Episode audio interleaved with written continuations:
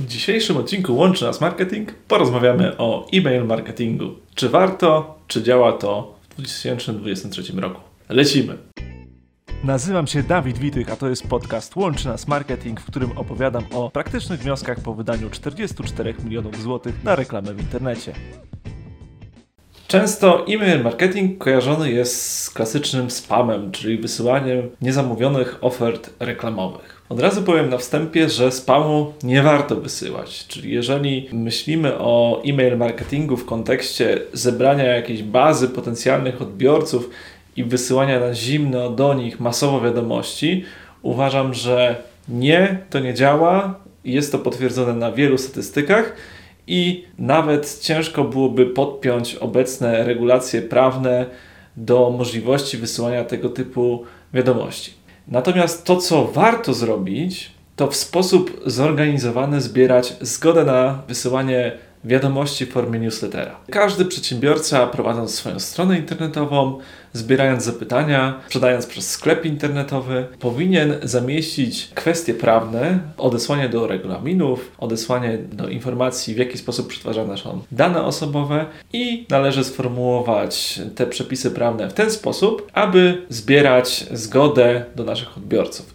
No bo wiemy z doświadczenia, że nie wszystkie osoby, które zapiszą się na formularz, potem prawda zostaną naszymi klientami i warto wykorzystać tą bazę do budowania dalszych relacji jak już chcemy się zabrać do tworzenia takiego efektywnego e-mail marketingu, są pewne elementy, na które powinniśmy szczególnie zwrócić uwagę w kontekście ciągłego ulepszania, optymalizacji. Pierwsza kwestia to jest temat. Oczywiście dodanie jakiejś emotki pomaga, dodanie call to action, pytania, wezwania do działania już w treści pomaga, natomiast nic nie zastąpi pewnej intrygującej treści, która jest w środku, ponieważ no wiadomo, że tutaj możemy poprzez taki efekt clickbaitowy wywołać otwarcie tego maila, natomiast jeżeli potem treść nie jest równie ciekawa, no to i tak te otwarcia się nie przekładają na jakieś tam efekty biznesowe. Bo same otwarcia maila nic nam nie dają do momentu, kiedy klient nie wykona akcji, czyli nie przejdzie na link, który mamy zawarty w treści tego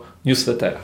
Teraz, jeśli chodzi o samą treść, warto testować zarówno wersję graficzną z wykorzystaniem ładnych grafik, ładnych szablonów, jak i wersję tekstową, gdzie czasami ona ma dużo lepszą skuteczność, po prostu zwykle napisany mail, taki jak tworzymy sobie w naszej codziennej poczcie. Wtedy często jest taki efekt, że człowiek pisze do człowieka i nie jest to właśnie kojarzone z newsletterem takim reklamowym spamem.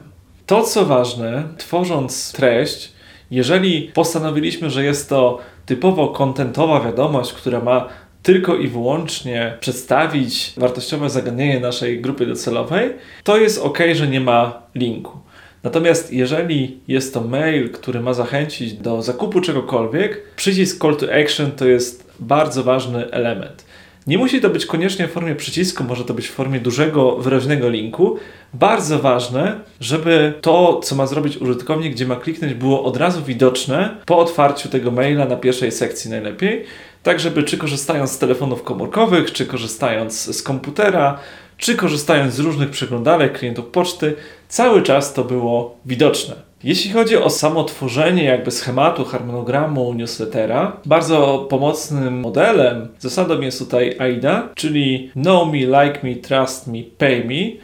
Na początku powinniśmy zadbać o to, żeby nasi odbiorcy nas poznali, polubili to, co robimy, zaufali i na końcu dopiero, żebyśmy poprosili ich o zakup, o to, żeby weszli na link i skorzystali z naszej oferty. Bardzo dużym i częstym błędem jest to, że newsletter jest traktowany stricte sprzedażowo. Bo zobaczmy, że jeżeli jesteśmy, załóżmy, sklepem internetowym, który wysyła tylko i wyłącznie w formie newslettera tylko treści reklamowe, no to nie chce się czytać tego typu wiadomości, no bo wiemy, że będzie po prostu coś nam oferowane, wciskane. Natomiast jeżeli jesteśmy producentem marynarek i Oprócz tego, że oferujemy te różne marynarki, to jeszcze dajemy wartościowe porady, jak dopasować marynarkę, jakie marynarki są w tym momencie na topie i tak dalej, i tak dalej. Wszystko to, co jest związane z potrzebami naszych potencjalnych klientów, to mamy dużo większe prawdopodobieństwo, że właśnie ci odbiorcy będą chcieli wchodzić w kolejne wiadomości. Reasumując, e-mail marketing jak najbardziej działa w obecnych czasach. Musimy tylko brać pod uwagę, że teraz trzeba dostarczać dużo wartościowej treści, żeby zostać zauważonym, że nie może to być treść stricte sprzedażowa w każdej wiadomości, tylko właściwie co któraś wiadomość lub najlepiej, jeżeli po prostu jest to jak okienko sprzedażowe, które trwa parę razy w roku i przyzwyczajamy, że otwierając nasz newsletter jest tam wartościowa treść. I co ważne, powinniśmy, podobnie jak w systemach reklamowych, podchodzić racjonalnie do kwestii szacowania efektów mailingu. Weźmy sobie pod uwagę taką bardzo realistyczną symulację, że jeżeli mamy bazę newsletterową, która zawiera 10 tysięcy odbiorców, jesteśmy w stanie spokojnie wygenerować 1000 odczytań, z tego 100 osób kliknie i jedna osoba dokona sprzedaży. Tak upraszczając taki bardzo pesymistyczny scenariusz. I teraz wiedząc, że to jest model statystyczny i być może ta konwersja nie jest na poziomie 1%, tylko na poziomie 5%,